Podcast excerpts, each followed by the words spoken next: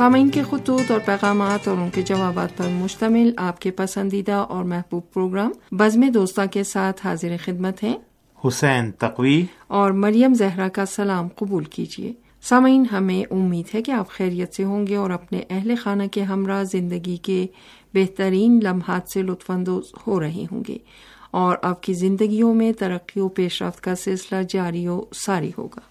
جی ہاں بہترین دعا سے پروگرام کا آغاز کیا ہے اور ہماری ہمیشہ سے یہی دعا اور تمنا ہے کہ سامعین جہاں کہیں بھی ہوں، خیریت سے ہوں اور ان کی زندگیوں میں ترقی و پیش رفت کا سلسلہ جاری و ساری رہے۔ بہرحال، کچھ باتیں ایسی ہیں کہ جو ہر بزم دوستہ میں دہرائی جاتی ہیں اور یقینی طور پر ان کلمات کا دہرایا جانا اور ان کلمات کی یاد دہانی ہماری اندرونی دعا کا حصہ ہے اور کبھی بھی انسان کو دعا جو ہے، اس سے غافل نہیں رہنا چاہیے۔ اور دعا ہی ہے کہ جو مومن کا ہتھیار ہے اسلحہ ہے، اور یہ وہی دعا ہے کہ جو انسان اپنی زبان سے جاری کرتا ہے اور یہ دعائیں ہیں کہ جو عرش تک پہنچ جاتی ہیں۔ کب، کہاں، کیسے، کس کی دعا قبول ہو جائے، یہ خدا ہی جانتا ہے، لیکن ہمارا بندوں کا فرض یہ ہے کہ اپنے گفتگو کے اندر دعا کو کبھی فراموش نہ کریں۔ اس لیے ہم پروگرام بزم دوستہ میں ہمیشہ سامعین کے لیے بہترین خوشیوں کے آرزو مند ہیں، بہترین آسائشوں کے آرزو مند ہیں اور ان کی زندگیوں میں ترقی و پیش رفت کے آرزو مند ہیں۔ چاہے وہ اخلاقی طور پہ ہوں، چاہے وہ مانوی طور پہ ہوں، چاہے وہ دنیاوی اور مادی حیثیت کی حامل ہوں۔ تمام کے اندر جو ہے، ہم ان کی ترقی و پیش رفت کے آرزو مند ہیں۔ اللہ تعالی ہم سب کو توفیق عطا فرمائے کہ ہم اس کے نیک بندے بنے بہرحال اپنا بہت بہت خیال رکھیں، خاص طور پر کورونا کے ان ایام میں ڈاکٹروں کے طبی مشورے پر عمل کریں اور بھیڑ بھاڑ کی جگہ سے جو ہے، وہ تھوڑا سا جانے سے اجتناب کریں۔ اللہ آپ سب کو سلامت رکھے۔ بہت شکریہ حسین تقوی۔ اب پروگرام میں سامعین کے خطوط اور پیغامات کو شامل کرتے ہیں۔ یہ پہلا خط ہمیں ارسال کیا ہے پاک لسنرز کلب جھنگ کے صدر اور ارلو پاکستان کے سرگرم ممبر محمد عقیل بشیر صاحب نے۔ وہ لکھتے ہیں، نہایت واجب الاحترام بھائی حسین تقوی صاحب، بہت پیاری واجب الاحترام باجی مریم زہرا صاحبہ۔ اللہ تعالیٰ آپ سب کو تادیر سلامت رکھے۔ بہت شکریہ۔ اور ہمیں آپ کی مخلصانہ دعاؤں سے شرف یاب رکھے۔ آمین۔ رمضان اپنی رحمتوں اور برکتوں کے ساتھ اپنے اختتام کی طرف گامزن ہے۔ پاکستان میں گرمی کی شدت میں اضافہ ہو گیا ہے اور شروع کی نسبت روزے آخر میں گرم گزرے۔ لیکن اللہ تعالیٰ کا شکر ہے کہ اس نے رمضان کی نعمت دی اور روزے رکھنے کی توفیق دی۔ جس وقت آپ یہ خط پڑھیں گے، امید ہے عید سعید فطر آ چکی ہوگی اور اس لیے عید کی پیش کی مبارکباد قبول فرمائیں۔ جی جناب، محمد عقیل بشیر صاحب، یہ خط آپ نے لکھا، بہرحال پروگرام میں شامل کر رہے ہیں اور اس میں آپ نے عید کی مبارکباد ہمیں دی، جبکہ آپ کا آڈیو پیغام بھی ہمیں موصول ہوا تھا عید سعید فطر کی مناسبت سے۔ بہرحال ہم بھی چونکہ عید کو کافی دن گزر چکے ہیں، بہرحال عید کی آپ نے مبارکباد اس خط میں بھی تحریر کی ہے، تو ہم نے اسی طرح جس طرح آپ نے تحریر کیا تھا، اس خط کو شامل کیا ہے اور اللہ تعالیٰ آپ کے روزوں کو اپنی بارگاہ میں قبول فرمائے اور روزے بہرحال ایک فرض عبادت ہے اور شدید گرمی بھی ہوتی ہے۔ اس میں اللہ کے نیک بندے اپنے رب کے فرمان کے مطابق ہر حال میں کوشش کرتے ہیں کہ روزہ رکھیں اور اس کی رضا کو حاصل کریں۔ اللہ کا شکر ہے کہ اس سال بھی توفیق عطا ہوئی کہ ماہ مبارک رمضان میں خدا کی بارگاہ میں عبادت کی جائے اور خدا سے دعا ہے کہ اللہ تعالیٰ آپ کی عبادت کو اپنی بارگاہ میں قبول فرمائے۔ جی محمد عقیل بشیر صاحب مزید لکھتے ہیں، دوست، برادر اور ہمسایہ ملک ایران میں تو روزے پاکستان کی نسبت ٹھنڈے ہوں گے۔ اور ہمیں امید ہے کہ آپ سب اس مہینے کی رحمتوں اور برکتوں سے اپنا اپنا حصہ موصول کر رہے ہوں گے۔ اللہ تعالیٰ یہ ماہ مقدس ہم سب کے لیے باعث رحمت بنا دے۔ آمین۔ جی ہاں آپ نے بالکل صحیح کہا کہ ایران کے کافی علاقے جو ہیں وہ ٹھنڈے رہتے ہیں، لیکن یہاں پر بھی بہت سے علاقے ہیں کہ جہاں پر شدید گرمی جو ہے وہ ہوتی ہے اور وہ علاقے شدید گرمی کی لپیٹ میں ہوتے ہیں۔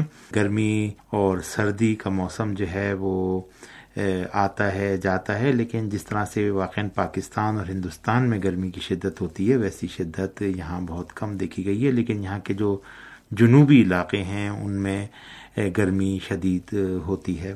بہرحال اللہ تعالیٰ اس مہینے کی برکتوں رحمتوں سے ہمیں فیضیاب کرے اور جو عبادات کی ہیں، اس کو اپنی بارگاہ میں قبول فرمائے۔ محمد عقیل بشیر صاحب مزید لکھتے ہیں۔ رمضان المبارک کے بابرکت مہینے میں ریڈیو تہران سے آن ایئر ہونے والے پروگرامز جہاں سامعین کے لیے نہایت معلوماتی رہے، تو وہاں ایمان افروز بھی رہی مختلف موضوعات کے تحت مختلف پروگراموں میں ماہ مقدس کے حوالے سے سامعین کے لیے پیش کیے جانے والے programme radio Tehran, Urdu service کے پیشکاروں کی انتھک محنت اور ان کی پیشہ ورانہ صلاحیتوں کا مظہر تھے۔ ان کاوشوں کے لیے ہم سب سامعین سمیم دل سے آپ سب احباب کے مشکور و ممنون ہیں۔ جی بہت شکریہ جناب محمد عقیل بشیر صاحب۔ ماہ مبارک رمضان میں ریڈیو تہران کی پوری ٹیم نے بھرپور طریقے سے محنت کی اور بہترین پروگرام جو ہے پیش کرنے کے لیے ان تک محنت کی اور خدا کا شکر ہے کہ سامعین مسلسل ماہ مبارک رمضان میں پیش کیے جانے والے پروگراموں کو پسند کر رہے ہیں اور انہوں نے ان پروگراموں کے حوالے سے جو ہے وہ اپنی پسندیدگی کا اظہار کیا ہے۔ آپ بھی ایک سینئر سامع ہیں اور یقینی طور پر آپ کی رائے اور آپ کی پسندیدگی ہمارے لیے باعث فخر و افتخار ہے۔ انشاءاللہ اللہ کہ یہ پروگرام بھی جو نشر ہوئے ہیں، ان سے آپ نے بھرپور استفادہ کیا ہوگا۔ محمد عقیل بشیر صاحب اپنے خط کے اس حصے میں مزید لکھتے ہیں۔ پاکستان میں کورونا کی صورتحال نہایت ابتر ہو چکی ہے اور اس کی تمام تر ذمہ داری ہم لوگوں پر جاتی ہے کہ ہم نے بالکل بھی احتیاطی تدابیر کو سامنے نہیں رکھا اور حکومتی ایس او پیز کو ہوا میں اڑا دیا۔ اور اب نتیجہ یہ سامنے آیا کہ کثیر تعداد میں لوگ اس وبا کا شکار ہو چکے ہیں۔ ہمسایہ ملک ہندوستان میں یہ صورتحال اس سے بھی زیادہ خراب رہی ہے اور وہاں بھی وجہ لوگوں کا غیر سنجیدہ رویہ ہے۔ حکومتیں اپنا فرض ادا کرتی ہیں اور لوگوں کو بارہا کہتی ہیں کہ اس وبا کا ایک ہی مؤثر ترین علاج ہے کہ احتیاطی تدابیر کو نظر انداز نہ کیا جائے۔ مگر عوام اس سلسلے میں بالکل غیر سنجیدگی کا مظاہرہ کرتے ہیں۔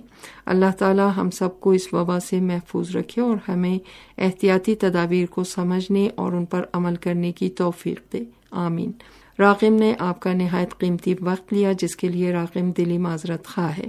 آپ کی دعاؤں کا طالب محمد عقیل بشیر صاحب۔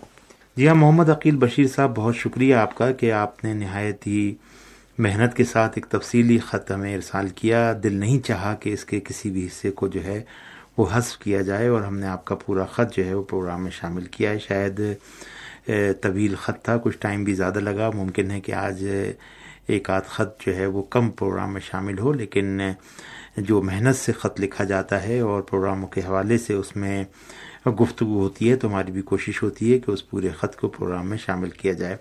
کورونا کی صورت حال کے حوالے سے آپ نے جن نکات کی طرف اشارہ کیا ہے واقع ایسا ہی ہے۔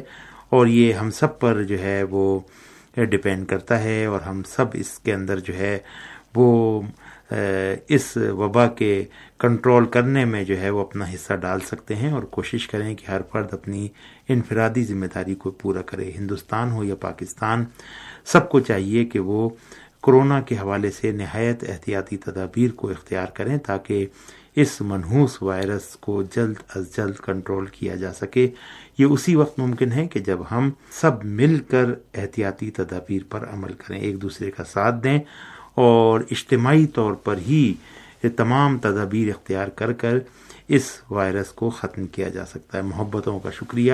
اس امید کے ساتھ کہ یہ سلسلہ جاری و ساری رہے گا۔ شکریہ حسین تقوی۔ یہ خط ہمیں ارسال کیا ہے Sutlej radio listeners and writers club, Bahawalnagar, Punjab, Pakistan اور عالمی متحدہ لسنرز تنظیم آف پاکستان کے سرگرم رخ جناب رانا شمشاد صاحب نے۔ وہ اپنے محبت بھرے خط میں لکھتے ہیں، ریڈیو تہران کی بیالیسویں سالگرہ کی مناسبت سے مبارکباد پیش ہے۔ جی جناب رانا شمشاد صاحب، بھاول نگر، پنجاب، پاکستان سے Sutlej radio listeners and writers club کے آپ سرگرم رکن ہیں اور بہت فعال ریڈیو کی سرگرمیوں میں حصہ لیتے ہیں۔